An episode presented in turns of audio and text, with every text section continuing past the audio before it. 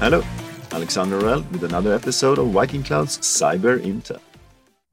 Today's topic ownership in cybersecurity and compliance. When there's a gap in your cybersecurity posture, who's responsible? Where does the buck stop? In countless assessments, a common gap emerges a lack of clearly defined ownership. From the dawn of PCI DSS, defining roles for InfoSec and network security, it has been required, so it's not new. But outside of that, many fell short, and this have led to challenges in terms of maintaining compliance. And you know what? In PCI DSS version 4, it stepped up a notch. It demands clarity in roles and responsibility for all 12 major requirements, from system security to data protection to vulnerability management and beyond. You know, each role matters.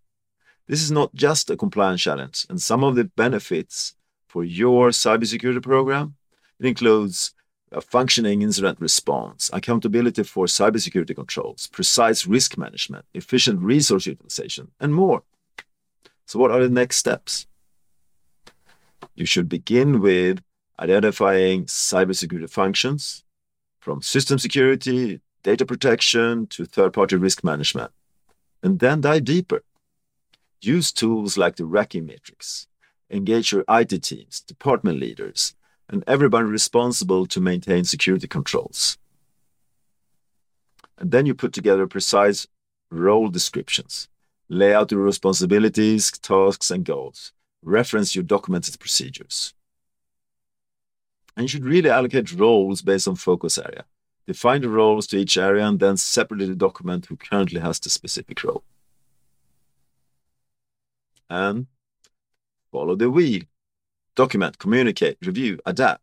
The threat landscape evolves, and so should assigned roles and responsibilities in relation to cybersecurity. And you, one of the things that is often, you know, a, a, a common gap, you need to perform regular reviews, and all in order to ensure that all roles are covered when someone changes the position or leaves the company. And soon, for PCI DSS version 4 compliance, the roles and responsibilities need to be defined.